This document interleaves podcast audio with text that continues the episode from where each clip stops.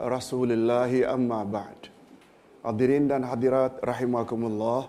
Assalamualaikum warahmatullahi wabarakatuh.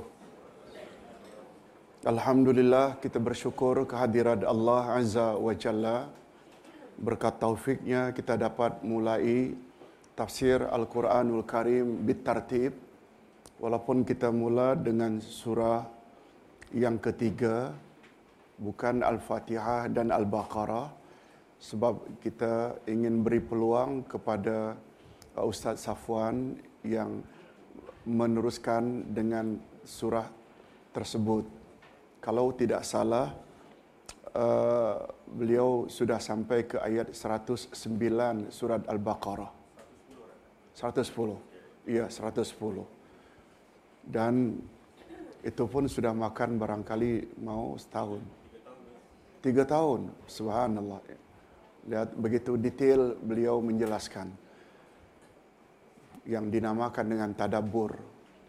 Ustaz, insyaAllah cuba utamakan tafsir, bukan terjemahan, dan masuk sedikit tadabur. Ingat hadirin dan hadirat, tafsir beza dengan tadabbur. Tafsir memahami apa yang tersurat dalam Al-Quran. Tadabbur apa yang tersirat. Apa yang tersurat, Ustaz buat contoh tadi. Penghujung ayat yang kita baca tadi, ayat 11 Al-Hujurat. Wa man lam yatub fa ulaika humuz zalimun. Siapa yang tidak bertobat dialah orang-orang yang zalim. Kan terteranya siapa yang tidak bertobat. Tapi tadabburnya istilah tobat ini memberi makna semua dosa-dosa yang disebut itu adalah dosa besar. Boleh faham? Sebab dosa kecil dia boleh terhapus dengan amalan. Itu tadabbur. Ustaz juga akan masuk tadabbur. Ustaz Safwan kadang-kadang satu pertemuan satu ayat luas pembahasannya. Tapi Ustaz akan lihat tu pertemuan kali ini saja sembilan ayat. Dan pembahasannya insya Allah selesai dalam satu hari. Kadang-kadang lima ayat. Dan sudah menjadi amalan Rasul sallallahu alaihi wasallam diriwayatkan bahawa Rasul kadang-kadang menafsirkan kepada para sahabat lima ayat, tujuh ayat, tapi tak pernah lebih dari sepuluh ayat dalam sehari.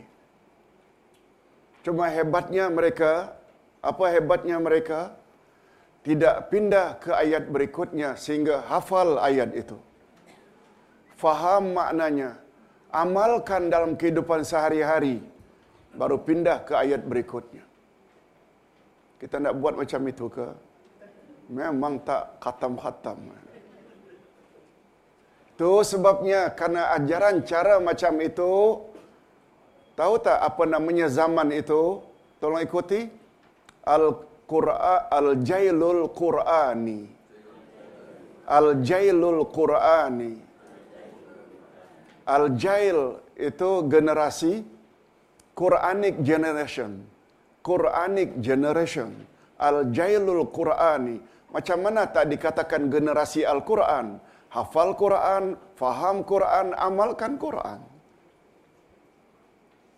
Oleh sebab itu jangan minta lebih daripada sepuluh. Sembilan ini dah paling banyak dah. Biasanya umumnya Ustaz buat lima ayat, tujuh ayat, tiga ayat kadang-kadang. Dan Ustaz harapkan pasangkan azam mula hari ini tidak mempelajari tafsir Quran hingga khatam. Pasang azam. Masalah sampai tak sampai itu bab lain. Tapi niat perlu tak? Dengan niat insya Allah kita akan dapat pahala.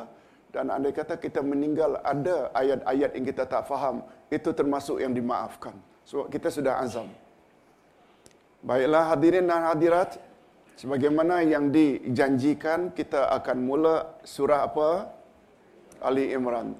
Untuk mendapat keberkatan mari kita baca dulu. أعوذ بالله من الشيطان الرجيم. بسم الله الرحمن الرحيم. ألف لام.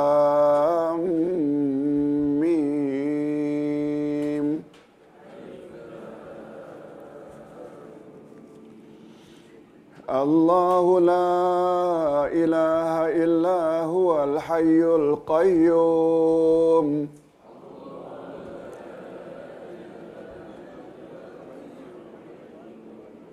نزل عليك الكتاب بالحق. مصدقا لما بين يديه وأنزل التوراة والإنجيل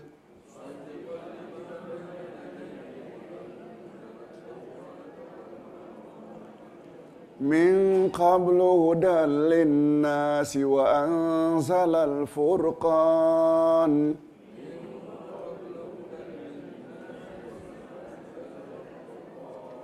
إن الذين كفروا بآيات الله لهم عذاب شديد.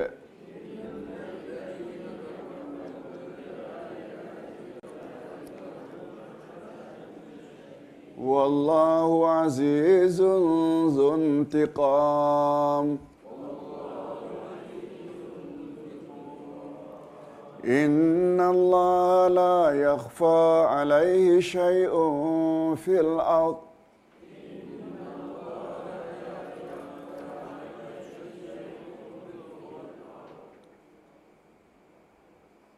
ولا في السماء. هو الذي يصوركم في الأرحام كيف يشاء.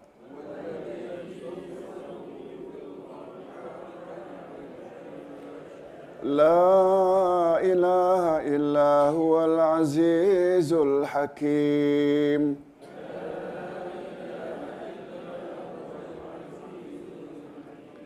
هو الذي أنزل عليك الكتاب منه آيات محكمات.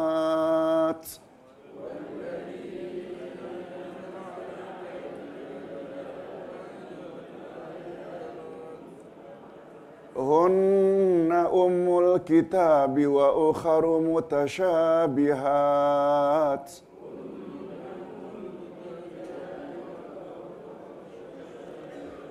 فأما الذين في قلوبهم زيغ فيتبعون ما تشابه منه ابتغاء الفتنة.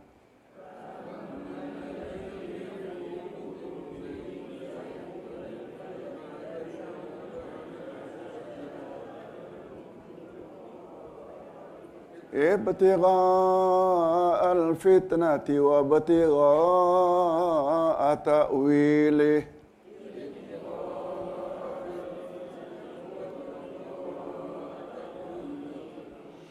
وما يعلم تأويله إلا الله.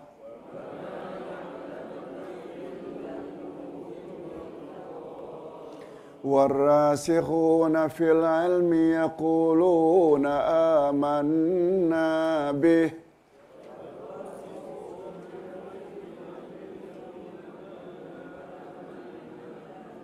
كل من عند ربنا.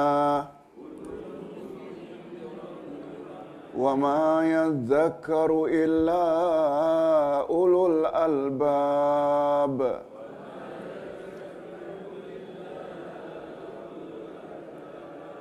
ربنا لا تزغ قلوبنا بعد إذ هديتنا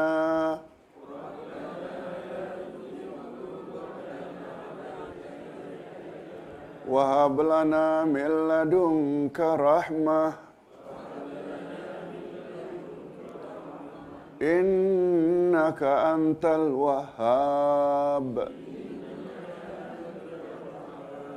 ربنا إنك جامع الناس ليوم لا ريب فيه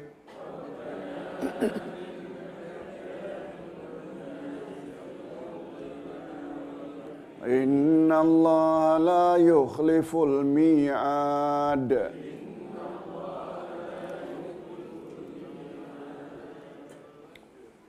Demikianlah sembilan ayat pertama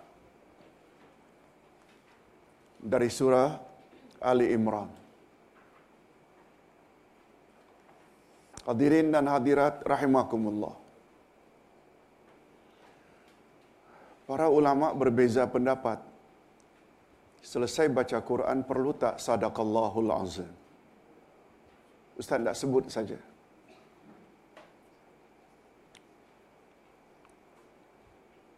Bacaan itu tak pernah datang dari Nabi dan para sahabat.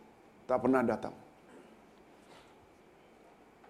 Yang punya pandangan macam itu, berpendapat tambahan itu bid'ah. Boleh faham kita tadi bercakap tentang itu kan. Ini urusan agama. Ada pula yang mengatakan apa salahnya. Kan sadaqallahul azim, sungguh benar Allah yang maha agung. Okeylah. Ustaz cenderung untuk tidak membaca. Karena Rasul tidak suruh begitu. Ini urusan agama. Bagus juga Ustaz sebut karena ini permulaan kita belajar tafsir. Begitu juga tadi Ustaz setelah baca A'udzubillah minasyaitanirrajim baca Bismillah. Menjadi amalan para sahabat. Sesuai dengan ayat 98 dari surat An-Nahlu. Bila kamu akan membaca Quran, hendaklah kamu membaca A'udzubillah minasyaitanirrajim. Wa idza qara'tal Quran fasta'iz billahi minasyaitanirrajim. Bila kamu akan membaca Quran, awalilah dengan A'udzubillah. Cuma amalan para sahabat, bila surah itu dibaca bermula dari awal, beliau akhiri, beliau awali, beliau tambah setelah auzubillah dengan bismillah. Macam kita buat tadi. Tapi untuk sambungan dua minggu akan datang, bermula ayat 10, auzubillah langsung ayat. Tanpa bismillah. Begitu amalan para sahabat. Boleh faham ya? Nanti jangan nanti ditanya mengapa dulu pakai bismillah sekarang tidak. Bismillah hanya untuk awal awal surah saja. Bila pertengahan surah itu sebabnya bila kita berzikir after salat setelah Allah anta salam wa minka salam segala-galanya auzubillahi minasyaitonirrajim perlu tak sebelum Allahu la ilaha illa hayyul qayyum. Auzubillah perlu tak? Ayatul Kursi itu Quran. Dia ayat 255 bukan awal ayat pertama. Itu sebab auzubillah langsung ayatul kursi. Boleh faham? Okey. Kita teruskan. Cuma untuk menghemat masa Ustaz setelah ini ada lagi tugas di An-Nida memberi kursus untuk guru-guru sebita. Ustaz langsung saja pada tafsiran sebab terjemahan ini nanti berulang lagi juga. Boleh eh? Okey. Kita terus pada tafsir ayat. Imam Ibnu Jarir meriwayatkan bahawa hampir 80 ayat pertama dari awal surat Ali Imran ini diturunkan kepada golongan Nasrani Najran.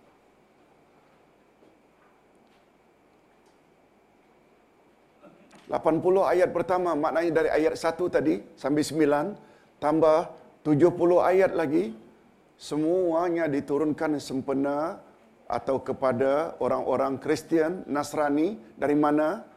Najran ini yang datang dari Ya- Yaman. Yang datang dari Yaman. Najran itu Yaman. Yang telah mengutus sejumlah 60 orang wakil mereka menemui Nabi Muhammad sallallahu alaihi wasallam untuk berdebat dengan baginda tentang Nabi Isa bin Maryam alaihi salam. Datang rombongan dari Najran Yaman ke Madinah untuk berdebat. Bertukar-tukar dalil hujah tentang Nabi Isa alaihi salam. Antara pertanyaan mereka ialah siapa bapa Nabi Isa? Itu pertanyaan orang Kristian Nasrani Najran. Siapa bapa Nabi Isa? Dan lanjutan daripada perdebatan inilah maka turun ayat berikut. Karena ayat sudah kita baca, boleh Ustaz terjemahkan saja ya. Alif Lam Mim. Allah tidak ada Tuhan yang berhak disembah melainkan Dia yang Maha Hidup kekal lagi terus menerus mengurus makhluknya. Hadirin dan hadirat, Alif Lam Mim telah dijelaskan pada awal surat Al-Baqarah. Karena sebelum ayat atau surah Ali Imran kan ada Al-Baqarah. Betul tak Al-Baqarah juga diawali dengan Alif Lam Mim? Jadi Ustaz dah jelaskan, itu sebabnya Ustaz sebut di sini, telah dijelaskan pada surah awal surat Al-Baqarah, bahawa ayat seumpama ini yang terletak pada permulaan setengah surah, seperti Alif Lam Ra, Yasin, adalah huruf-huruf tanbih. Tolong ulang, huruf tanbih. Seperti huruf ala yang artinya ketahuilah, huruf ya, wahai dan lain-lain. Itu semua namanya huruf tanbih. Huruf tanbih ini dalam Englishnya attention please. Tolong beri perhatian. Itu maknanya huruf tanbih. Tanbih ini minta perhatian. Ala ketahuilah olehmu. Ustaz buat contoh. Di dalam tubuh manusia ada seketul daging. Bila seketul daging itu elok, elok seluruh tubuh. Bila seketul daging itu rosak, rosak seluruh tubuh. Apa sambungannya? Tolong ikuti. Ala wahiyal qalbi. Ketahuilah olehmu, seketul daging itulah yang dipanggil hati. Betul tak? Ketahuilah olehmu kan membuat kita attention. Apalah agaknya seketul daging itu. Ketahuilah olehmu, seketul daging itulah yang dipanggil hati. Seperti ya juga. Ya, kita tertunggu-tunggu. Siapa yang Allah tidak panggil? Kan kadang-kadang ayuhan nas, kadang-kadang ayuhal ladina amanu, kadang-kadang ayuhal ladina kafaru. Betul tak? Ya, itu membuat kita tertunggu-tunggu. Allah tidak sebut apa. Itu makna huruf litanbi. Okey, kita teruskan. Maksudnya huruf-huruf tersebut bertujuan untuk meminta kepada mukhatab, orang yang menjadi sasaran agar memberi perhatian dan berusaha memahami perkara-perkara yang akan disampaikan sesudahnya. Adapun makna huruf-huruf tersebut hanya Allah saja yang mengetahuinya. Oleh sebab itu, kita yang berpahaman ahlu sunnah wal jamaah terhadap alif lam mim, alif lam ra, kaf ha ya ain sad, katakan saja wallahu sambung a'lam. Apa maknanya? Hanya Allah yang tahu. Jangan lebih dari itu. Yasin. Kita sebut apa? Wallahu a'lam. Termasuk tak itu huruf tanbih? Kalau Abdullah Yasin, ah, semua kita tahu. Tak payahlah wallahu a'lam. Allahu Akbar. Dah sariawan sempat juga nak bergurau.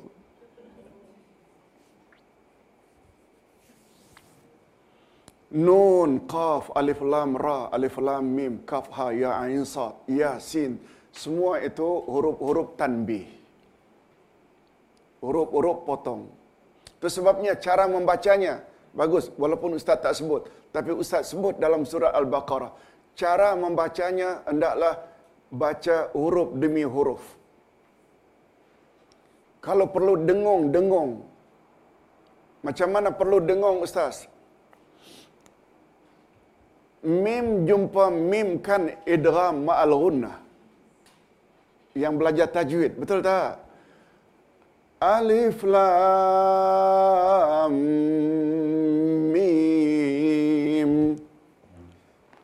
Kena tulis, maaf, kena sebut huruf demi huruf. Alif lam mim. Dia punya bacaannya alif lam mim alif lam mim. Betul tak? Mim mati jumpa mim idgham ma'al gunnah. Ya, cara membacanya macam itu. Tak boleh alif lam mim, tak boleh. Dia mesti bacaan, tolong ulang. Alif lam mim.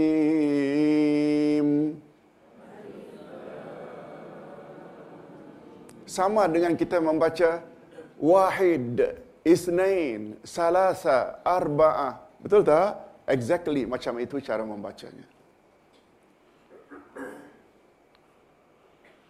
Kita teruskan.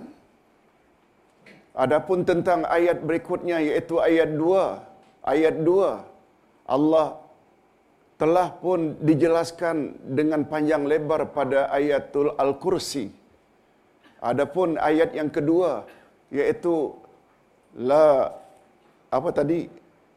Allahu la ilaha illa huwal hayyul qayyum.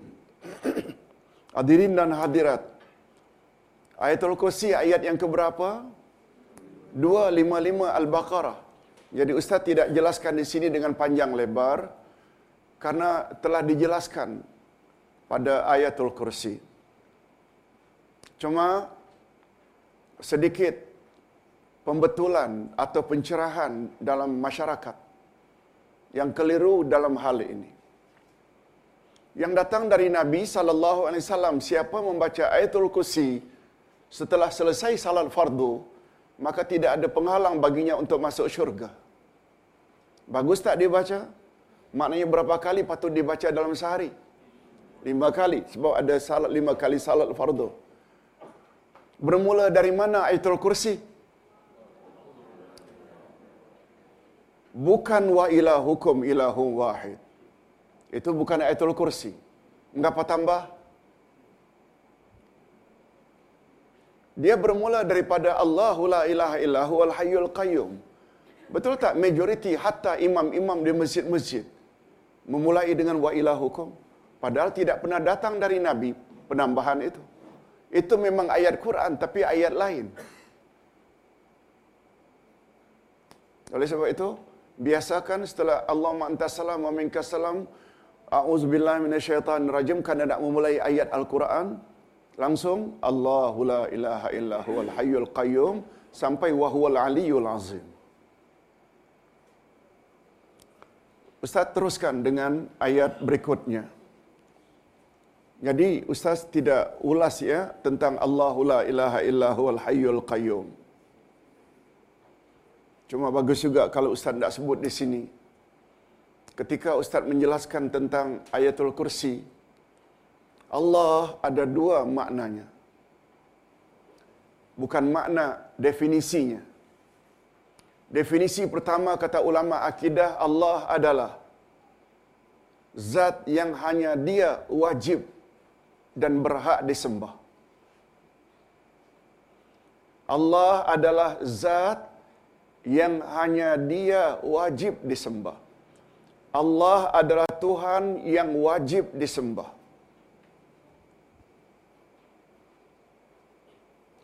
Bila ditanya dari mana kesimpulan itu kita dapat ambil, ini dia. Awal ayatul kursi atau ayat 2 Ali Imran. Coba perhatikan. Allahu la ilaha illahu. Maaf. Allahu la ilaha illahu. Apa maknanya? Allah. Tiada Tuhan yang berhak disembah melainkan dia. Dia kembali ke mana? Allah. Allah tiada Tuhan yang berhak disembah melainkan Dia. Betul tak? Definisinya Allah adalah Tuhan yang hanya Dia yang berhak disembah. Oleh sebab itu, beri maklumat kepada anak-anak kita kalau ada kawan-kawanmu Cina ke India ke yang mengatakan dia juga ada Tuhan dan dia kata patung itu Tuhannya, patung itu Tuhannya, terserah dia namakan itu Tuhan. Tapi bagi kita itu bukan Allah. Sebab Allah definisinya Tuhan yang berhak disembah. Sedangkan Tuhan-Tuhan mereka itu tidak berhak disembah.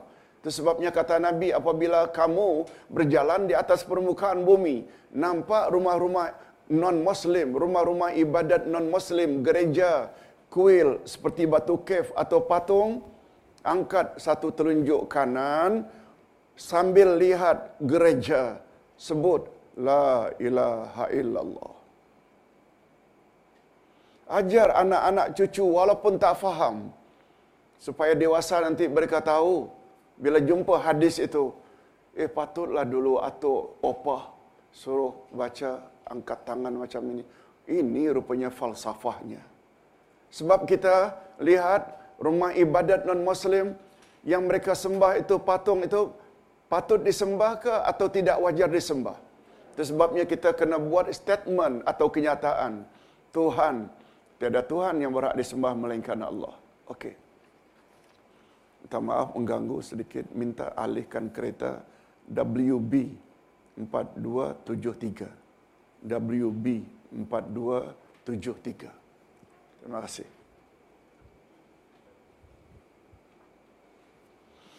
Definisi Allah yang kedua.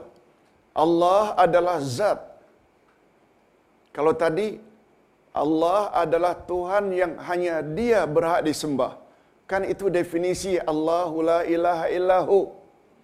Allah juga boleh kita definisi atau ta'rif Allah adalah zat yang menjadi tumpuan segala sifat sempurna. Allah adalah zat yang menjadi tumpuan rujukan segala sifat sempurna. Coba buktikan. Ha, ini yang kita sebut dengan dilalah qata'iyah. Bukan zanniyah. Faham maksud zanniyah? Qata'iyah faham? Pendalilan yang samar-samar, sangkaan, zanniyah. Qata'iyah pasti. Kalau Allah didefinisikan Allah adalah Tuhan yang hanya Dia yang berhak disembah, boleh tak kita dalilkan dengan Allahu la ilaha illahu? Boleh tak? Allah tiada Tuhan yang berhak disembah melainkan Dia. Dia kembali ke mana? Dilalahnya qat'iyah atau zanniyah. Qat'iyah sebab Allah yang cakap. Yang kedua juga boleh Allah diartikan Allah adalah zat yang menjadi rujukan tumpuan segala sifat yang sempurna. Apa dalilnya Ustaz? Allahu Allahu la ilaha illahu itu ta'rif yang pertama. Allah adalah Tuhan yang hanya Dia yang berhak disembah. Al-Hayyul Qayyum Maha hidup dia Siapa dia? Mengurus makhluk terus menerus dia Siapa dia? Tidak ngantuk dia Siapa dia? Tidak tidur dia Milik dia segala yang di langit dan yang di bumi Siapa dia? Tidak ada yang boleh memberi syafaat di akhirat tanpa izin dia. Semua dia, dia, dia. Itu semua kepada Allah. Ada tak? Dua, ada tak zat selain Allah yang memiliki sifat macam itu? Hatta Nabi Muhammad, boleh tak dikatakan Nabi Muhammad adalah zat yang menjadi rujukan segala sifat sempurna? Boleh tak? Nabi Muhammad perlu ayah dan ibu? Nabi Muhammad perlu makan, minum dan tidur rehat. Nabi Muhammad juga wafat. Nabi Muhammad bukan zat yang sempurna. Tapi boleh tak Nabi Muhammad adalah insan yang paling sempurna? Yes. Semua pendalilan itu kata'iyah atau zanniyah. Ha, ini ada kaitan dengan pelajaran pertama kita tadi. Bila kita sebut dilalah ini, kata'iyah, kalau tidak kata Allah, kata Rasul kata-kata manusia hatta imam mazhab semuanya zanniyah. Imam mazhab tadi Imam Imam Syafi'i perlu, perlu tak pernah tak berkata pendapat aku benar setakat ini tapi ada kemungkinan salah. Pendapat orang lain salah tapi ada kemungkinan benar. Betul tak? Itu semua zanniyah. Bagus juga Ustaz perkenalkan tadi dilalah ada dua jenis ini. Sehingga kita clear dalam hidup. Kalau pendapat-pendapat manusia semuanya zanniyah. Di sanalah terletaknya betapa perlunya kita faham Quran dan Sunnah. Betul tak? Yes. Hadirin dan hadirat. Oh, nampaknya Ustaz tak tak boleh terlalu detail ni. Sampai jam 3 nanti ni. Allahu Akbar. Izinkan Ustaz menterjemahkan ayat 4 sekarang ni. Ayat 3 dan 4. Dia menurut Alkitab, dia menurunkan Alkitab Al-Quran kepadamu dengan sebenarnya membenarkan kitab yang telah diturunkan sebelumnya dan menurunkan Taurat dan Injil sebelum Al-Quran menjadi petunjuk bagi manusia dan dia menurunkan Al-Furqan. Sesungguhnya orang yang kufur terhadap ayat-ayat Allah akan memperoleh siksa yang berat. Dan Allah Maha Perkasa lagi mempunyai balasan atau siksa. Dalam ayat ini Allah menegaskan bahawa dia telah menurunkan kitab Al-Quran pada Nabi Muhammad sallallahu alaihi wasallam dengan sebenarnya dan tidak terdapat di dalamnya keraguan walaupun sedikit yang membenarkan kitab-kitab terdahulu seperti Taurat dan Injil. Quran membenarkan apa yang ada dalam Quran dan Injil. Musaddiqan lima baina yadai. Itu sebabnya ibu-ibu dan bapa sekalian Al-Quran dalam Al-Quran disebut bahawa Quran itu adalah muhaimin. Tolong ulang muhaimin. Apa makna muhaimin? Kayu pengukur. Standard. Dalam ayat yang kita bacakan tadi ada tak disebut bahawa Quran itu membenarkan kitab-kitab Taurat dan Injil? Ada tak? Oleh sebab itu, tolong jawab. Bila ada dalam Quran bercanggah dengan apa yang didakwa oleh Yahudi dan Nasrani, mana yang benar? Al-Quran yang benar. Ini yang dipanggil muhaimin. Ustaz buat contoh mudah. Yahudi mendakwa Uzair anak Tuhan. Nasrani Kristian mendakwa Isa anak Tuhan. Quran kata lam yalid walam yulad. Kita tidak yakin yang mana. Yang mana menunjukkan bahawa dakwaan Yahudi, Nasrani, Tuhan ada anak palsu. Betul tak? Yang ori itu Quran. Lam yalid walam yulad. Itu maksud Ustaz. Sehingga kata para ulama, bila kita belajar Quran, macam kita belajar semua kitab-kitab terdahulu pada garis besarnya. Hadirin dan hadirat rahimakumullah. Penegasan dan pengakuan ini hanyalah dalam bentuk ijmali, garis besarnya saja, bukan secara tafsili terperinci, yaitu Allah telah mengutus rasul-rasulnya kepada umat terdahulu dan Allah SWT telah menurunkan wahyu kepada mereka seperti Taurat dan Injil sebagai pedoman atau petunjuk untuk mereka. Jadi Al-Quran tidaklah menjelaskan secara terperinci kandungan kitab-kitab terdahulu tetapi hanya secara umum dan dalam bentuk garis besarnya saja. Dalam ayat di atas Allah juga menjelaskan bahawa dia menurunkan Al-Furqan iaitu pembeza antara yang hak dengan yang batil. Tadi Ustaz ada sebut, mengapa Ustaz pilih Al-Furqan Enterprise? Karena tidak berusaha tidak menyampaikan kepada masyarakat mana benar, mana salah. Kita kita tak bertujuan tidak menyalah-nyalahkan orang. Tapi kita ada hak tak menyatakan inilah yang benar yang datang dari Allah. Betul tak? Kita ada hak. Antara petunjuk hidayah dengan kesesatan dalalah. Antara jalan yang lurus dengan jalan yang bengkok. Melalui dalil-dalil yang jelas dan bukti yang pasti. Lihat, bukti yang pasti termasuk dilalah mana tu? Zanniyah atau qata'iyah? Qata'iyah. Quran memberi kita dalil-dalil dan bukti-bukti yang pasti. Jadi Al-Furqan ini adalah sifat bagi kitab-kitab terdahulu, khususnya Al-Quran, karena kandungannya adalah ukuran kebenaran yang hakiki. Ukuran kebenaran yang hakiki. Syekh Al-Maraghi berkata, perkataan Al-Quran selalu disebut di dalam Al-Quran bergandingan perkataan Al-Furqan dan perkataan Al-Mizan. karena Al-Furqan mengandung makna pembeza antara yang hak dengan yang batil, maka Al-Mizan pula maknanya neraca keadilan. Kedua-dua perkataan tersebut adalah sifat hakiki bagi Al-Quran. Kedua-dua itu sifat apa tadi? Al-Furqan dan Al-Mizan. Al-Furqan apa makna tadi? Pemisah antara yang hak dengan yang batil. Sedangkan Al-Mizan pula apa makna mizan? Neraca timbangan. Kedua-dua perkataan tersebut adalah sifat hakiki bagi Al-Quran. Sebab dengan Al-Quran kita mampu membezakan mana yang betul dan mana yang salah. Dan keadilan pula hanya akan diperoleh jika hukuman ditetapkan berdasarkan ketetapan Allah di dalam Al-Quran.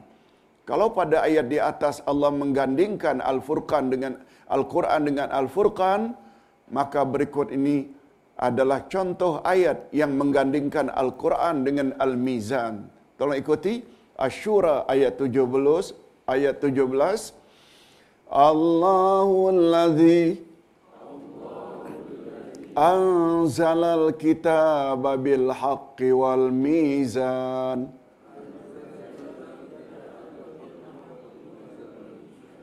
Allah yang menurunkan kitab Al-Quran dengan membawa kebenaran dan menurunkan neraca atau neraca, atau al-mizan yaitu neraca kebenaran. Pada akhir ayat di atas Allah mengancam dengan azab yang pedih terhadap orang-orang yang tetap ingkar terhadap kitab-kitab yang telah diturunkan yang yang telah diturunkannya kepada para rasulnya. Mereka tidak mau menggunakan akal untuk membezakan antara kepercayaan yang benar dan kepercayaan yang salah. Antara agama yang diredai dengan agama yang tidak diredai. Al-Quran ada tak menyebut bahawa agama yang Allah reda hanya Islam? Catat di sampingnya, Ali Imran 19. Tolong ikuti. Inna dina indallahil Islam. Sesungguhnya agama di sisi Allah hanya Islam. Catat juga ayat 85 Ali Imran. 18 maaf 1985 Allah berfirman, "Wa may yabtaghi ghairal islami dina falan yuqbala minhu." Siapa yang mencari agama untuk dianutnya bukan agama Islam, Allah tidak akan terima agamanya itu dan di akhirat dia pasti rugi. Kedua-duanya dalam Ali Imran. Kita akan belajar nanti. Ayat 19 dan ayat 85. Kalau tidak tambah satu lagi bagus, 102. Ayat 102 Ali Imran juga. Tolong ikuti wala tamutunna illa wa antum muslimun. Jangan hendaknya kamu mati kecuali dalam beragama Islam. Jadi tiga ayat ini 19, 85 dan 102 sangat meyakinkan kita dilalah apa namanya qat'iyah. Itu sebabnya jangan bercadang dak tukar agama. Na'udzubillah min zalik. Okey, kita teruskan. Di akhirat Allah akan membalas segala bentuk keingkaran mereka dan akan menyiksa pelaku-pelaku dengan siksaan yang setimpal. Sebabnya bila kita belajar Quran, kita akan tahu mana yang benar, mana yang salah. Kita teruskan dengan ayat yang keenam. Sesungguhnya bagi Allah tidak ada satu pun yang tersembunyi di bumi dan tidak pula di langit. Dialah yang membentuk kamu dalam rahim sebagaimana yang dikehendakinya. Tidak ada Tuhan yang berhak disembah melainkan Dia yang Maha Perkasa lagi Maha Bijaksana. Di dalam ayat ini Allah SWT menegaskan bahawa ilmunya meliputi segala-galanya sedikit pun tidak ada yang tersembunyi baginya. Bagi apakah di bumi atau di dunia. Itu sebabnya tadi kita lihat. Itu sebabnya tadi kita sebut. Bila wanita itu hanya menutup aurat lingkup malah boleh ditambah dengan purdah lagi. Dilalah qat'iyah ke dia orang baik atau dilalah zanniyah? Bagi kita, bagi kita. Tapi bagi Allah tidak. Allah kan tahu luar dalam. Betul tak? Dari Allah, tidak ada namanya dalam mahkamah ilahi nanti, Allah tersalah mengambil keputusan. Layak masuk syurga ke neraka? Tak timbul, tak timbul. Eh, kamu masuk syurga. Keluar, keluar, keluar. Allah silap. Allah silap. Dah tak timbul. Allah tahu luar dalam. Katanya, yang kita ni ada kemungkinan tak zaniyah hanya melihat pakaian orang. Yes. Hadirin dan hadirat rahimakumullah. Dan dialah yang maha berkuasa menentukan proses kejadian manusia secara bertahap di dalam rahim dan nutfah atau mani. Alaqah segumpal darah, mudghah seketul daging. Dia jugalah yang maha berkuasa. Dia jugalah yang maha berkuasa menjadikan manusia melalui proses biasa dan proses luar biasa. Seperti penciptaan Adam daripada tanah tanpa ibu dan bapa melalui ibu tanpa bapa seperti Isa alaihi salam. Di sini nanti akan terjawab. Nasrani Najran tadi kan bertanya tentang siapa bapaknya Nabi Isa. Betul tak? Seolah-olah Allah ingin beritahu. Jangan kamu heran bila Isa itu lahir tanpa bapa. Malah aku mampu cipta manusia tanpa ibu dan bapa. Isa masih mendingan lagi ada ibu keluar dari rahim biasa cuma tak ada bapa. Lagi heran berbanding Isa dengan Hawa yang ada bapa malah keluar daripada tulang rusuk Nabi Adam tanpa rahim. Mana lebih hebat penciptaan Nabi Siti Hawa dengan Isa? Ada lagi lebih hebat dari Siti Hawa. Tak ada bapa, tak ada ibu. Iaitu dari tanah saja Allah boleh cipta Nabi Adam. Boleh faham?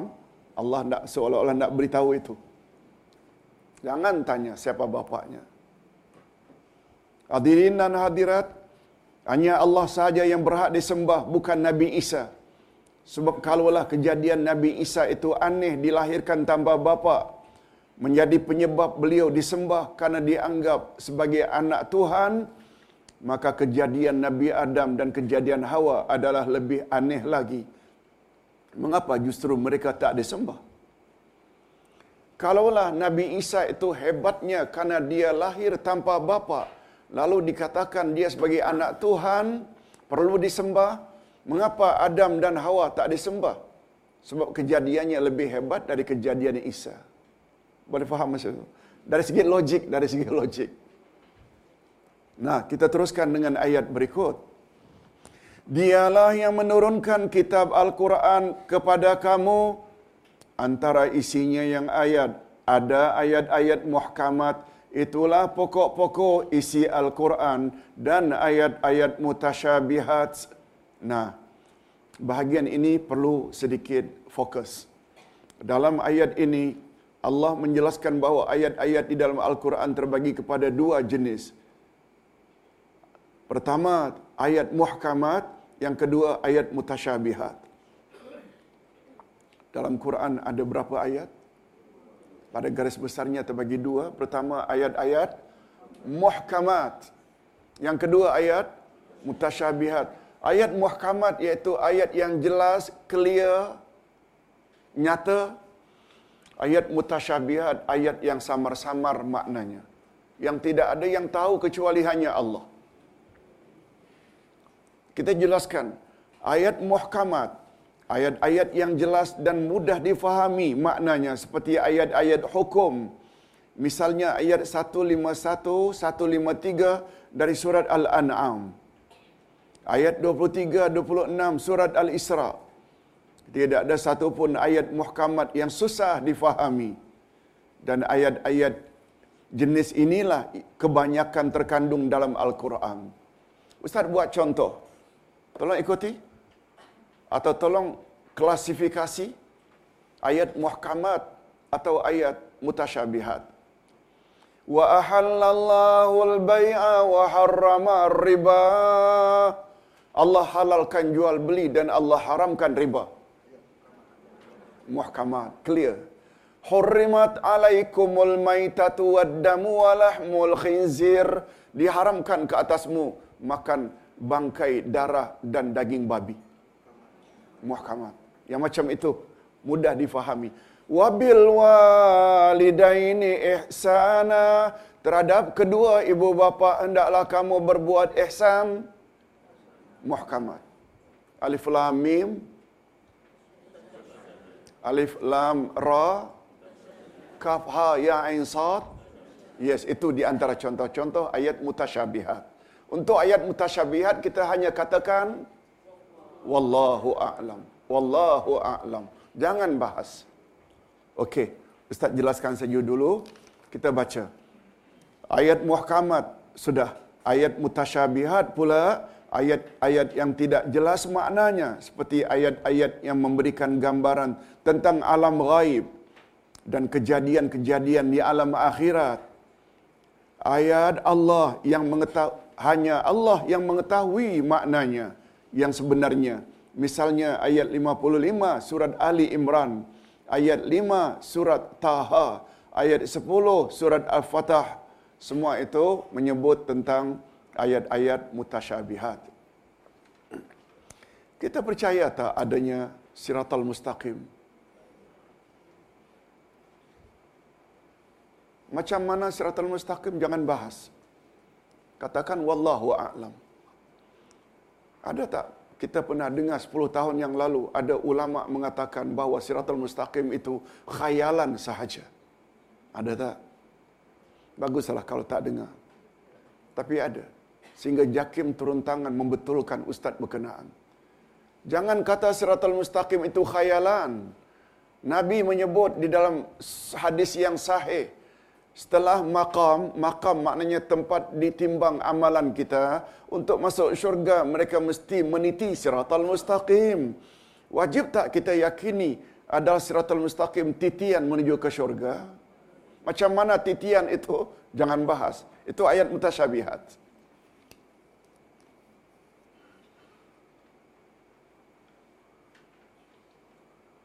Itu sebabnya Nabi Muhammad sallallahu alaihi wasallam bersabda dalam hadis yang dijadikan sebagai panduan utama ahlu sunnah wal jamaah. Tolong ikuti.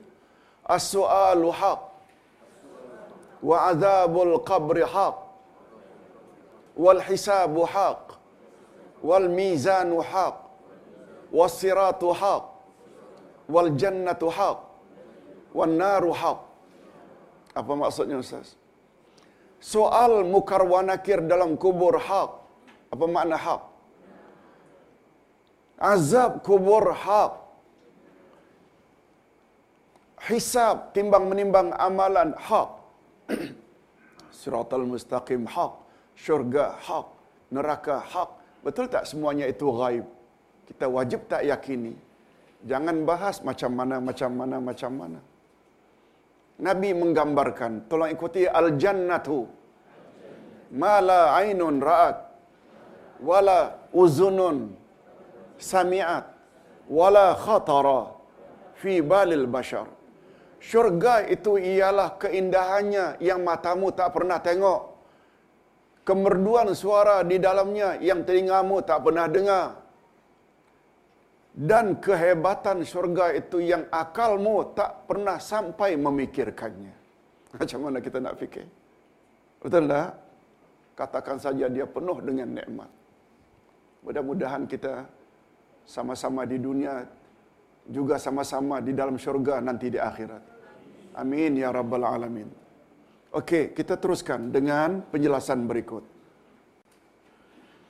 Adapun orang yang di dalam hatinya cenderung kepada kesesatan, maka mereka mengikuti sebahagian ayat-ayat yang mutasyabihat untuk menimbulkan fitnah dan untuk mencari-cari takwilnya. Padahal tidak ada yang mengetahuinya melainkan Allah. Dan orang-orang yang mendalami ilmunya berkata kami beriman kepada ayat-ayat yang mutasyabihat semuanya daripada sisi Allah kami daripada sisi Tuhan kami dan tidak dapat mengambil pelajaran daripadanya melainkan orang-orang yang berakal di dalam ayat ini Allah mendedahkan bahawa manusia terbagi kepada dua golongan jika berhadapan dengan ayat mutasyabihat. Ustaz ulang. Bila berhadapan dengan ayat mutasyabihat, orang Islam ni terbagi berapa? Dua. Yang pertama, golongan pertama, orang yang hatinya cenderung kepada kesesatan dan tidak menginginkan kebenaran. Nauzubillah min zalik. Mudah-mudahan Allah lindungi dari golongan ini. Mereka sangat gemar mencari ayat-ayat mutasyabihat sebagai bahan fitnah untuk mereka sebarkan dalam kalangan orang ramai. Mereka mencari-cari maknanya untuk menguatkan pendapat dan keinginan mereka. Mau buat contoh? Kadang-kadang contoh yang mereka buat itu macam logik. Tapi Islam larang. Ustaz pernah dengar satu ceramah di atas kapal. Dulu waktu student dari Riau ke Jakarta naik kapal dua hari dua malam. Dulu. Tahun 70 dulu. Ada salat Jumaat, ada ceramah, ada masjid besar dalam kapal. Di antara ceramah ustaz itu yang ustaz masih ingat, Alif Lam Mim ini menggambarkan tiga golongan manusia. Ketika dia menafsirkan surah Al-Baqarah.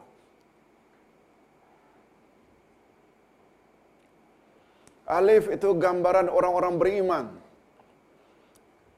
Lam itu gambaran orang munafik. Mim itu gambaran orang-orang kafir. Itulah dia 20 ayat pertama dari surah Al-Baqarah lima ayat pertama tentang mukminun. Dua ayat enam dan tujuh tentang kafirun.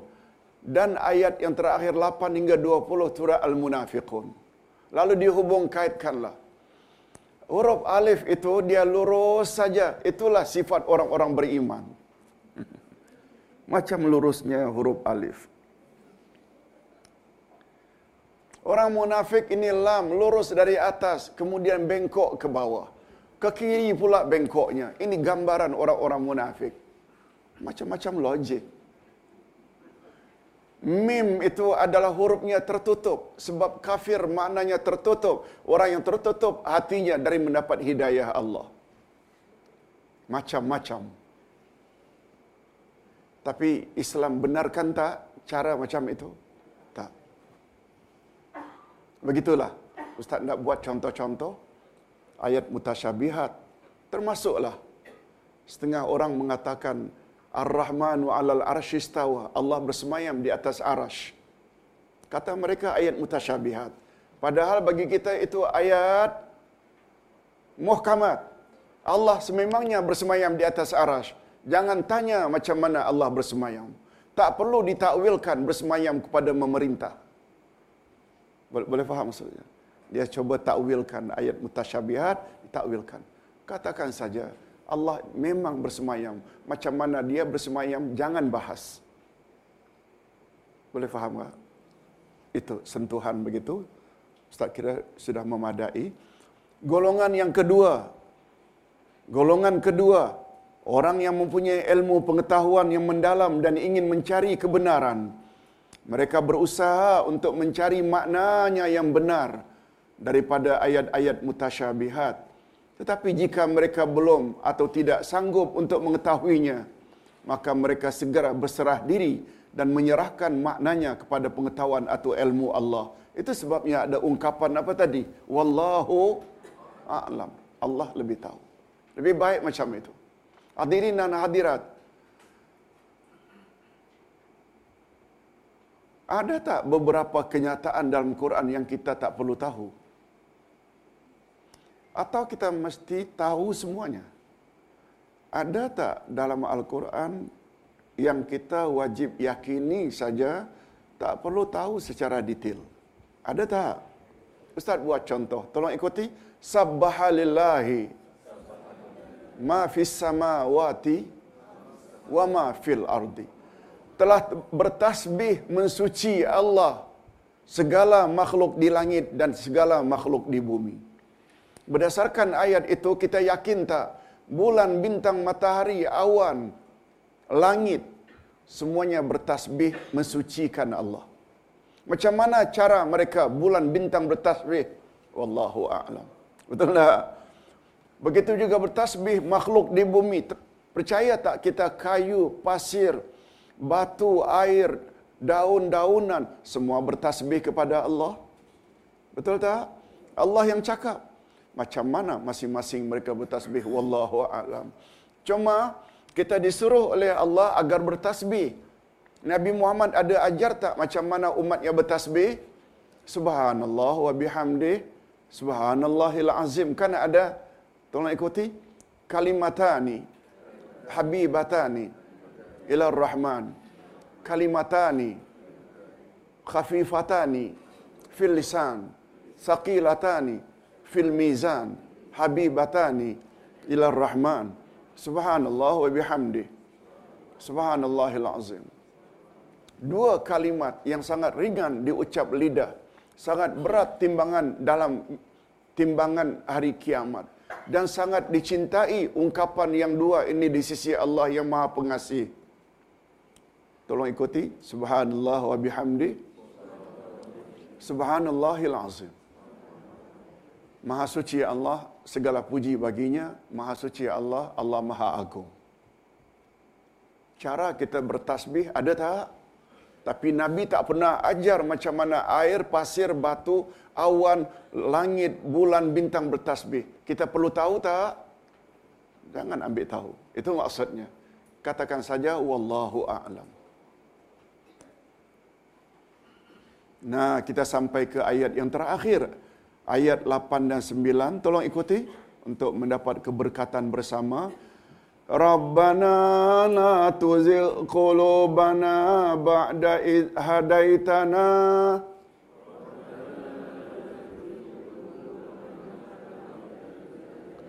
Wa hab lana min ladunka rahmah. Innaka antal wahhab ربنا إنك جامع الناس ليوم لا ريب فيه إن الله لا يخلف الميعاد Betul tak ayat ini selalu kita jadikan doa? Bagus ini.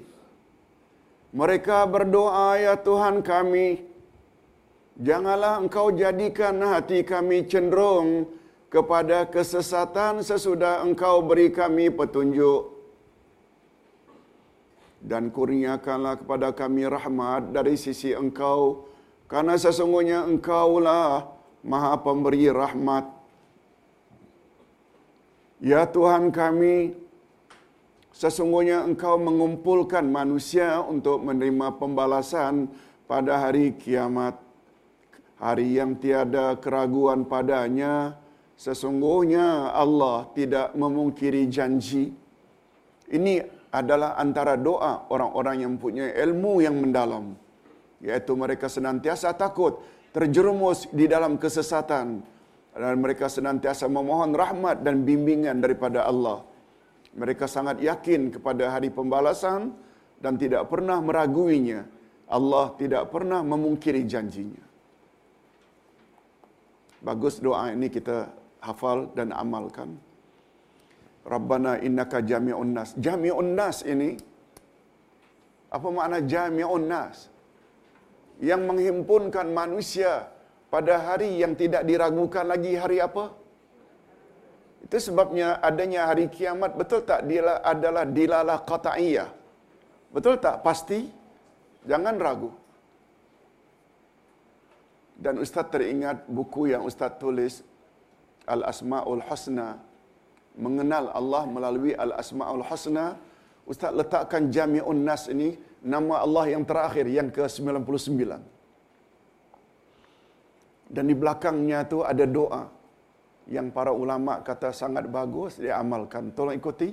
Allahumma ya jami'an nas liyaumil la raiba fi ijma' bainana wa baina hajatina. Kalau kita kehilangan sesuatu, kunci ke, barang kemas ke, atau apa sajalah kehilangan anak ke, kehilangan Quran ke, letak di mana, baca doa itu. Mau Ustaz tulis sikit? Sangat-sangat subhanallah. Ustaz kehilangan buku. Ustaz kehilangan buku. Buku jadual. Tipis saja. Ustaz sisip entah ke mana. Pusing cari. Lalu Ustaz teringat, Ustaz baca. Setelah pusing-pusing, bersandar dekat buku, baca itu tangan terpegang buku. Sekali Ustaz tengok, eh, eh itulah buku dia yang Ustaz cari. Subhanallah. Tiga hari yang lalu, seorang ibu jemaah di keramat kehilangan. Ustaz, saya tak tahu di mana lah saya punya Quran saya letak. Saya dah belajar pada Ustaz dekat 30 tahun. Itulah bukunya. Sayang sungguh saya banyak catatan-catatan di dalamnya. Lalu Ustaz ajar ketika itu juga penghujung kelas. Allahumma ya jami'an nasi liyawmin la raiba fi ijma' bainal ubahana jita. Ustaz suruh dia baca. Pulang itu Ustaz masuk kereta, dia kejar. Ya Ustaz bukunya dah dapat. Subhanallah. Subhanallah.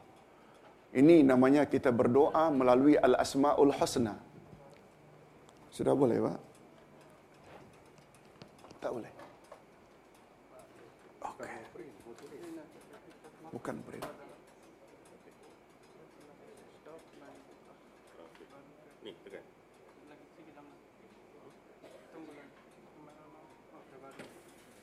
Oh, dah satu.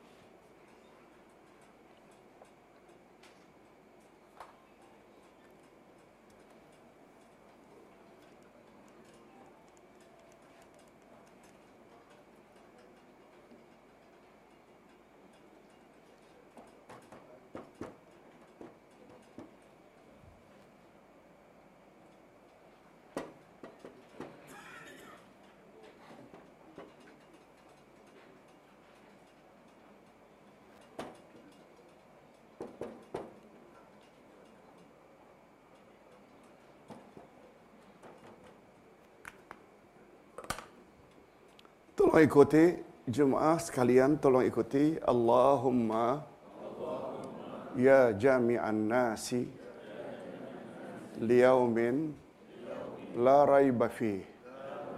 Ijma' bainana wa baina hajatina. Titik-titik itu niatkan sebutkan apa yang kita hilang. Kunci ke buku ke emas ke dan lain-lain. Yang titik-titik. Ustaz terjemahkan ya. Allahumma ya Allah ya Tuhan kami. Itu makna ya Allahumma. Allahumma dalam bahasa Arab sama dengan ya Allah. Wahai Allah atau ya Tuhan kami. Ya jami'an nas. Wahai Tuhan yang menghimpun semua manusia. Allahumma ya Tuhan kami. Ya jami'an nasi. Wahai Tuhan yang menghimpun semua manusia. Liyaumin la raiba fi. Pada hari yang tidak diragukan lagi. Wahai Tuhan yang menghimpun seluruh manusia pada hari yang tidak diragukan lagi. Hari apa itu? Hari kiamat. Ijma' bainana wa baina hajatina. Himpunkanlah kembali di antara kami apa yang kami hajatkan. Nah, ketika sebut hajat itu, ingat apa yang kita hajatkan. Kehilangan benda apa? Insya Allah Allah akan kembalikan. Pertemukan apa yang kita hilang itu. Tolong ulang sekali lagi. Allahumma ya jami'an nasi liyaumil la raiba fi. Ijma' bainana wa baina hajatina. Ustaz ulang sekali lagi terjemahannya. Ya Allah, ya Tuhan kami. Ya Allah yang menghimpun sekalian manusia pada hari yang tidak diragukan lagi. Himpunkanlah di antara kami dengan apa yang kami hajatkan. Nah ketika itu niatkan apa yang kita hajatkan. Insya Allah akan kembalikan. Allah senang-senang difoto sajalah dengan handphone. Sudah, Pak? Oh, okey.